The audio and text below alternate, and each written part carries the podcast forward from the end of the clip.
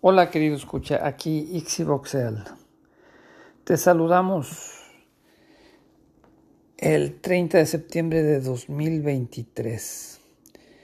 Un mes que resultó en el laberinto el Festival de las Efemérides. Y se nos pasó el 13 de septiembre. Un día que es importante, tal vez más que en la historia en la mitología mexicana, por lo que significa en la relación México-Estados Unidos, una relación problemática, paradójica. En el artículo titulado Historia de una frase sensacional, Nemesio García Naranjo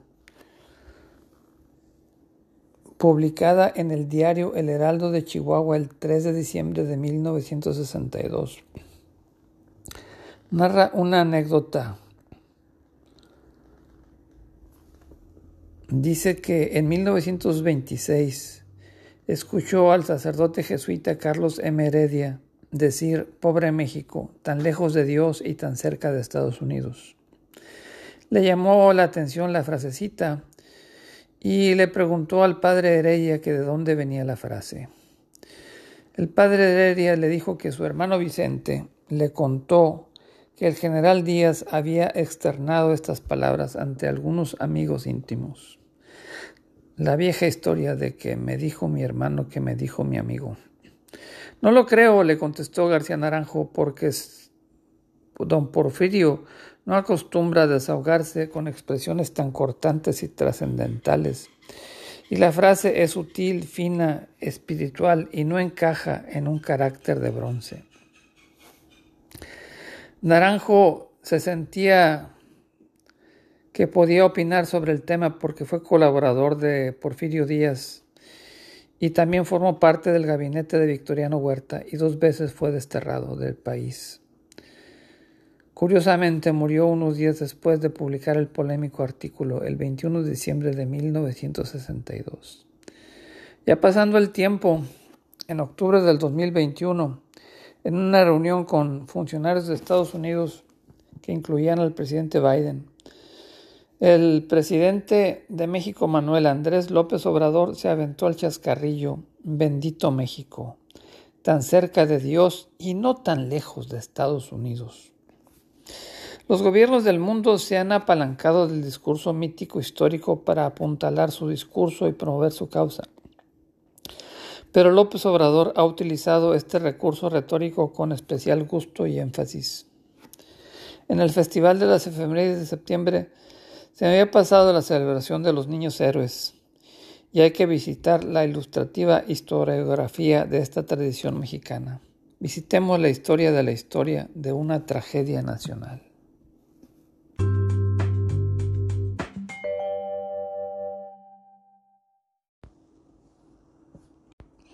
Existieron los niños héroes.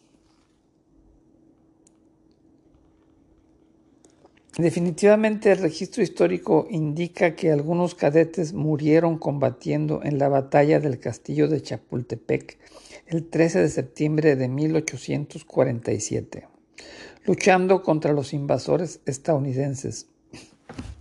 Pero las historias que se cuentan y la manera en que se celebra o conmemora este hecho han ido cambiando con el tiempo según las conveniencias del gobierno en turno. ¿Acaso no hubo otros que mostraran gallardía a la hora de hacer el último sacrificio ante el altar de la patria? El mito es que eran seis adolescentes y uno de ellos rescató la bandera de México, arrojándose con ella a un precipicio. Pero hay muy pocos datos que documenten los detalles de la historia. La referencia más antigua y de hecho de un testigo presencial se da en el libro Apuntes para la Historia de la Guerra entre México y Estados Unidos, publicado en 1848, un año después de los hechos. Guillermo Prieto, testigo presencial, comenta brevemente que los alumnos del Colegio Militar fueron los últimos defensores de la posición. En las palabras de Guillermo Prieto, En las piezas del mirador destinadas al hospital de sangre se hallaban confundidos los cadáveres corruptos, los heridos exhalando dolorosos quejidos y los jovencitos del colegio. Los enemigos avanzaron por el segundo tramo de la calzada con bandera desplegada, cayendo ésta algunas veces por la muerte del que lo llevaba y retrocediendo algunos pasos las columnas pero tomando otro la bandera y continuando el avance hasta el terraplén donde nuestros defensores, aturdidos por el bombardeo, fastigados, desvelados y hambrientos, fueron arrojados a la bayoneta sobre las rocas o hechos prisioneros, subiendo una compañía del regimiento de Nueva York a lo alto del edificio, desde donde algunos alumnos hacían fuego y eran los últimos defensores del pabellón mexicano. También fueron hechos prisioneros algunos otros jefes oficiales y alumnos que cumplieron hasta el último momento con sus deberes y cuyos nombres tendríamos mucho gusto en mencionar si pudiéramos exactamente recordarlos a todos.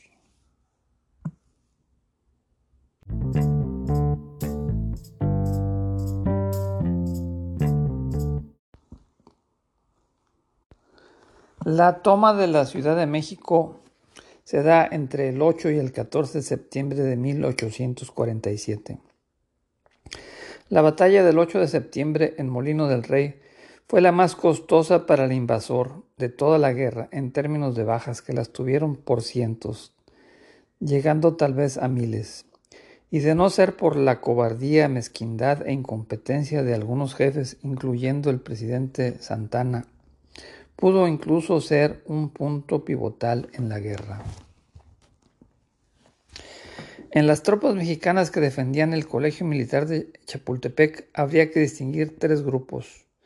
El batallón de San Blas, encabezado por Santiago Xicoténcatl, algunas tropas regulares bajo el mando del general Nicolás Bravo y algunos cadetes del Colegio Militar que se encontraban en el castillo donde algunos murieron y otros resultaron presos por las tropas estadounidenses. Los del coronel Chicotencal quedaron muertos en el campo de batalla. Nicolás Bravo fue abandonado por Antonio López de Santana con tropas insuficientes y desmoralizadas tras un día completo de bombardeo de artillería. Con un ejército débil y limitado, Bravo ordenó a los cadetes regresar a sus casas, pero de 50 alumnos del colegio militar, la mitad se quedaron. Hay informes que muestran los nombres de algunos de ellos, gente como Agustín Melgar, Vicente Suárez y Francisco Montes de Oca, todos cadetes del colegio militar. Pero es discutible lo que pasa con Juan de la Barrera, que ya había egresado del colegio, ya no era cadete, y Juan Escutia y Francisco Márquez, de los que no existen muchos datos. Los cadetes estaban en la parte alta del cerro. Hubo disparos, algunos combatieron, la mayoría fueron hechos prisioneros por el ejército de los Estados Unidos. Es todo lo que tenemos documentado. Es hasta 1892, 45 años después de la batalla, cuando se habla sobre la defensa del labro patrio. A Justín Melgar y Fernando Montes de Oca también se les ha atribuido la hazaña en diferentes informes. El morir envuelto en la bandera se le ha reconocido al artesano Margarito Suazo, quien participó en la batalla de Molino del Rey el 8 de septiembre. De acuerdo con el historiador Ernesto de la Torre, el día de la acción Margarito se excedió en el cumplimiento del deber. Atropellado por un gran número y hecho una criba a bayonetazos, quedó por muerto, asido a su bandera.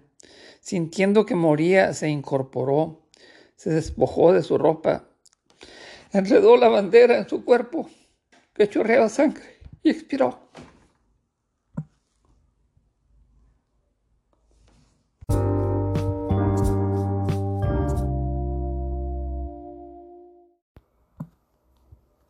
El 17 de septiembre de 1849 se realizó en la Ciudad de México una solemne procesión que llevaba los restos de cuatro héroes que murieron defendiendo al país dos años atrás. Los llevaban al Panteón de Santa Paula. a Fontana, a Cano, a Pérez y a Xicoténcatl. Miguel Miramón, que sería fusilado junto a Maximiliano después de la intervención francesa, había sido cadete del colegio militar y fue parte de la batalla de Chapultepec. Es el primero en hacer referencia al enfrentamiento que tuvo lugar en la cima del cerro junto a sus compañeros. El joven Miguel Miramón, quien era cadete en 1847, y estuvo a punto de convertirse en el séptimo niño héroe si no hubiera caído prisionero junto a otros de sus compañeros. Pronunció un discurso en 1851 con motivo de la celebración de la independencia, donde recordó el heroísmo de sus compañeros muertos e incluso invocó sus nombres. En 1852, Mariano Monterde, por muchos años director del Colegio Militar, en ocasión de la celebración dedicada a Iturbide y al ejército mencionó también los nombres de los cadetes y según García y Fitche fue la primera vez en que se les llamó niños. En 1856 Joaquín Rangel solicitó a Ignacio Comonfort, al presidente, erigir un monumento a los héroes de 1847. Por mucho tiempo perduró una gran ambigüedad acerca de quiénes eran esos héroes y cuáles eran las acciones dignas de recuerdo. Santiago Chicotencal fue por un tiempo el más afamado héroe caído en Chapultepec. Dirigía el batallón de San Blas, que fue destrozado por las fuerzas estadounidenses el 8 de septiembre de 1847 en la batalla de Molino del Rey. Pero el país tuvo que sufrir nuevamente una invasión extranjera para que pudiera rememorar anualmente la gesta del 47. El triunfo sobre los franceses fue la llave que abrió el arcón del que comenzaron a salir los nombres de Chicotencatl, Cano, Frontera, Pérez y desde los cadetes del Colegio Militar de la Barrera, Melgar, Escutia, Montes de Oca, Suárez y Márquez. En 1870 se hace referencia por primera vez a los cadetes del Colegio Militar y sus actos valerosos en el Compendio de la Historia de México de Manuel Paino, y un año después una asociación de estudiantes del Colegio Militar propusieron por primera vez que se declarara Día de Luto Nacional, invitando al presidente Juárez a asistir a una celebración que se hizo en Chapultepec y se empezó a hablar de los héroes de Chapultepec. Fue en la, República restaurada en 1871 cuando por primera vez se recordó oficialmente la desgracia de 1847, consolidándose este proceso durante la Pax Porfiriana. Al comienzo del siglo XX empieza a llamárseles niños. Esto toma auge por un poema muy famoso de Amado Nervo llamado Los Niños Mártires de Chapultepec de 1903. Como renuevos cuyos aliños un viento helado marchita en flor, así cayeron los héroes niños ante las balas del invasor. El mismo colegio militar fue el órgano que patrocinó e encumbró la figura de los cadetes como una llena de símbolos patrióticos. El interés fundamental de la Asociación de Cadetes del Colegio Militar era dignificar al Colegio Militar, situándolo como paradigma de lealtad a las instituciones. Por decreto, el 3 de marzo de 1884 se establecerá que en el Colegio Militar se pase lista de presentes a los cadetes muertos en 1847, debiéndose contestar con las palabras murió por la patria. El 13 de septiembre de 1882, el presidente Manuel González inauguró un pequeño obelisco de unos seis metros de altura que a sus costados tiene grabados los nombres de los cadetes. El homenaje a los cadetes caídos durante la invasión norteamericana se realizaba el 8 de septiembre, cuando tuvo lugar la batalla de Molino del Rey, y no será hasta 1921 cuando la conmemoración tendrá lugar, con algunas excepciones, el mismo día del sacrificio, el 13 de septiembre.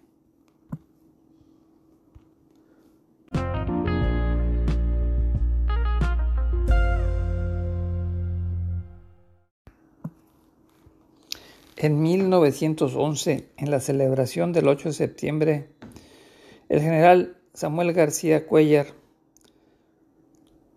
declaró que el ejército no debía meterse en política ni dejarse guiar por las muchedumbres que son anónimas, No tienen honor ni tradiciones que defender, nacen bruscamente, sugestionadas por un sofisma y desaparecen sin dejar huella. El ejército, en cambio, tiene un nombre y un honor que defender. Debe estar siempre del lado de la ley, no importa quién represente esa ley ni quién sea el mandatario. El soldado que no esté conforme con el gobierno deberá pedir su retiro antes de faltar a la lealtad en él depositada. El autor de estas insignes palabras colaboró más tarde con el gobierno usurpador de Victoriano Huerta, que derrocó al legítimamente constituido presidente Francisco I. Madero. La costumbre de pasar lista de presente a los cadetes muertos en 1847, que se realizaba desde hacía tiempo en el Colegio Militar, empezó a formar parte del ritual anual del 13 de septiembre a partir de 1941. En el acto celebrado aquel año de 1941 se otorgó la medalla a la lealtad a los excadetes que en 1913 escoltaron a Madero desde el castillo de Zapultepec hasta Palacio Nacional, mientras la ciudadela era asaltada por los golpistas. Este hecho de la revolución ya poseía la dimensión de una leyenda y de esta manera se entrelaza con el de la defensa de Chapultepec. Manuel Ávila Camacho no fue muy adicto a este aniversario, lo que se explica por diferentes circunstancias. La primera es la notable mejoría en las relaciones con Estados Unidos, acabando con problemas añejos y que aparecían insolubles con la Comisión de Reclamaciones y la indemnización de las compañías petroleras por la expropiación sufrida en 1938. Pero no solo se trataba de un mejor entendimiento entre ambas naciones, sino que existía un vínculo más significativo. México y Estados Unidos se convirtieron en aliados durante la Segunda Guerra Mundial. En ese contexto, el recuerdo de la invasión estadounidense no era lo más apropiado para un presidente que quería convencer a sus connacionales de los beneficios de la alianza con Estados Unidos. El 10 de abril del 1944, cuando el presidente Ávila Camacho arribaba a Palacio Nacional y se disponía a subir el elevador. El teniente José Antonio de la Lama Rojas se cuadró ante él al tiempo que extoría una pistola y le disparaba a quemarropa. La americana del presidente tenía una malla de acero, por lo que el proyectil no lo alcanzó. El propio Ávila Camacho sometió al agresor, quien más tarde, al ser interrogado sobre el motivo del atentado, solo se lamentó de no haber logrado su objetivo. El magnicida frustrado había sido alumno del colegio militar y era un ferviente nacionalista, que incluso había publicado un folleto sobre los símbolos patrios, destacando el elogio hacia los niños héroes. Además, el día, del atentado llevaba debajo de la ropa una bandera nacional alrededor de su cuerpo. Aquí la referencia al acto de Juan Escutia es más que evidente. Si bien éste lo llevó a cabo como una ofrenda en honor a la patria, aquel creía que el matar al presidente a una costa de su propia vida era el mayor sacrificio que un mexicano podía realizar para salvarla, acabando con lo que consideraba una política entreguista hacia Estados Unidos.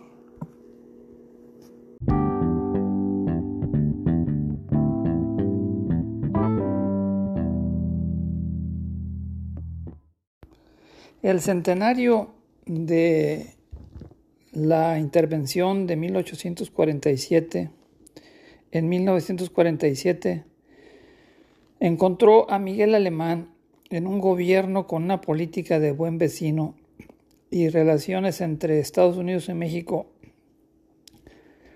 muy de muy buenos términos. El 3 de marzo de 1947 por primera vez, un presidente estadounidense pisó el suelo de la capital de la República. Uno de los actos más significativos fue la ofrenda y guardia de honor que Harry Truman depositó en el obelisco a los niños héroes. Antes había señalado que las intervenciones eran cosa del pasado. ¿sí? La ofrenda dejada por Truman fue arrojada a las puertas de la embajada norteamericana por manos anónimas. El centenario de la guerra entre México y Estados Unidos resultó el momento propicio para descubrir los restos de los seis cadetes. El general Torrea fue comisionado por el secretario de Defensa Gilberto R. Limón para iniciar su búsqueda y cinco días después, en una semanita, en menos de una semana, en el lugar conocido como el Agüehuete de Miramón, convenientemente, fueron encontrados seis cráneos que, según dictamen antropológico, pertenecían a cinco esqueletos masculinos jóvenes y a un adulto. El presidente alemán nombró una comisión de historiadores que dictaminara si estos restos pertenecían efectivamente a los cadetes muertos en 1847 y esta concluyó que, claro, of course, el 14 de septiembre de 1947 en la Plaza de la Constitución fue levantado un tumulto con seis urnas de plata conteniendo los presuntos restos de los niños héroes. En 1950 la celebración tuvo como telón de fondo la nueva vecindad. El embajador norteamericano Walter Thurston entregó 12 banderas que en 1847 fueron tomadas y llevadas a Estados Unidos. A partir de 1953 todas las celebraciones se realizarán en el nuevo monumento con sus seis antorchas erguidas y se estableció la costumbre de que el jefe del Ejecutivo llegara acompañado del presidente de la Suprema Corte de Justicia de la Nación y de los presidentes de las cámaras de diputados y senadores, pues se trataba ya formalmente de un homenaje de los tres poderes de la Unión, tradición que fue rota por López Obrador en 1223, que está tratando de destruir la institución republicana.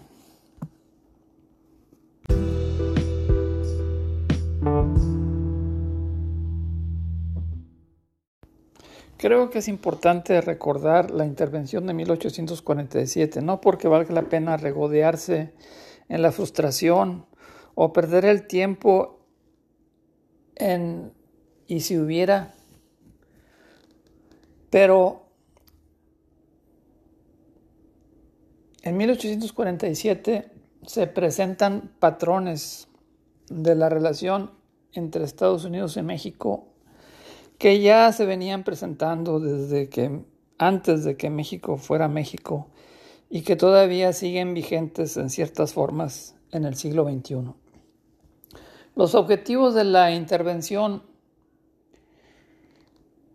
en términos generales eran tres. El más importante, consolidar la toma de Texas y neutralizar la amenaza militar de que México interviniera.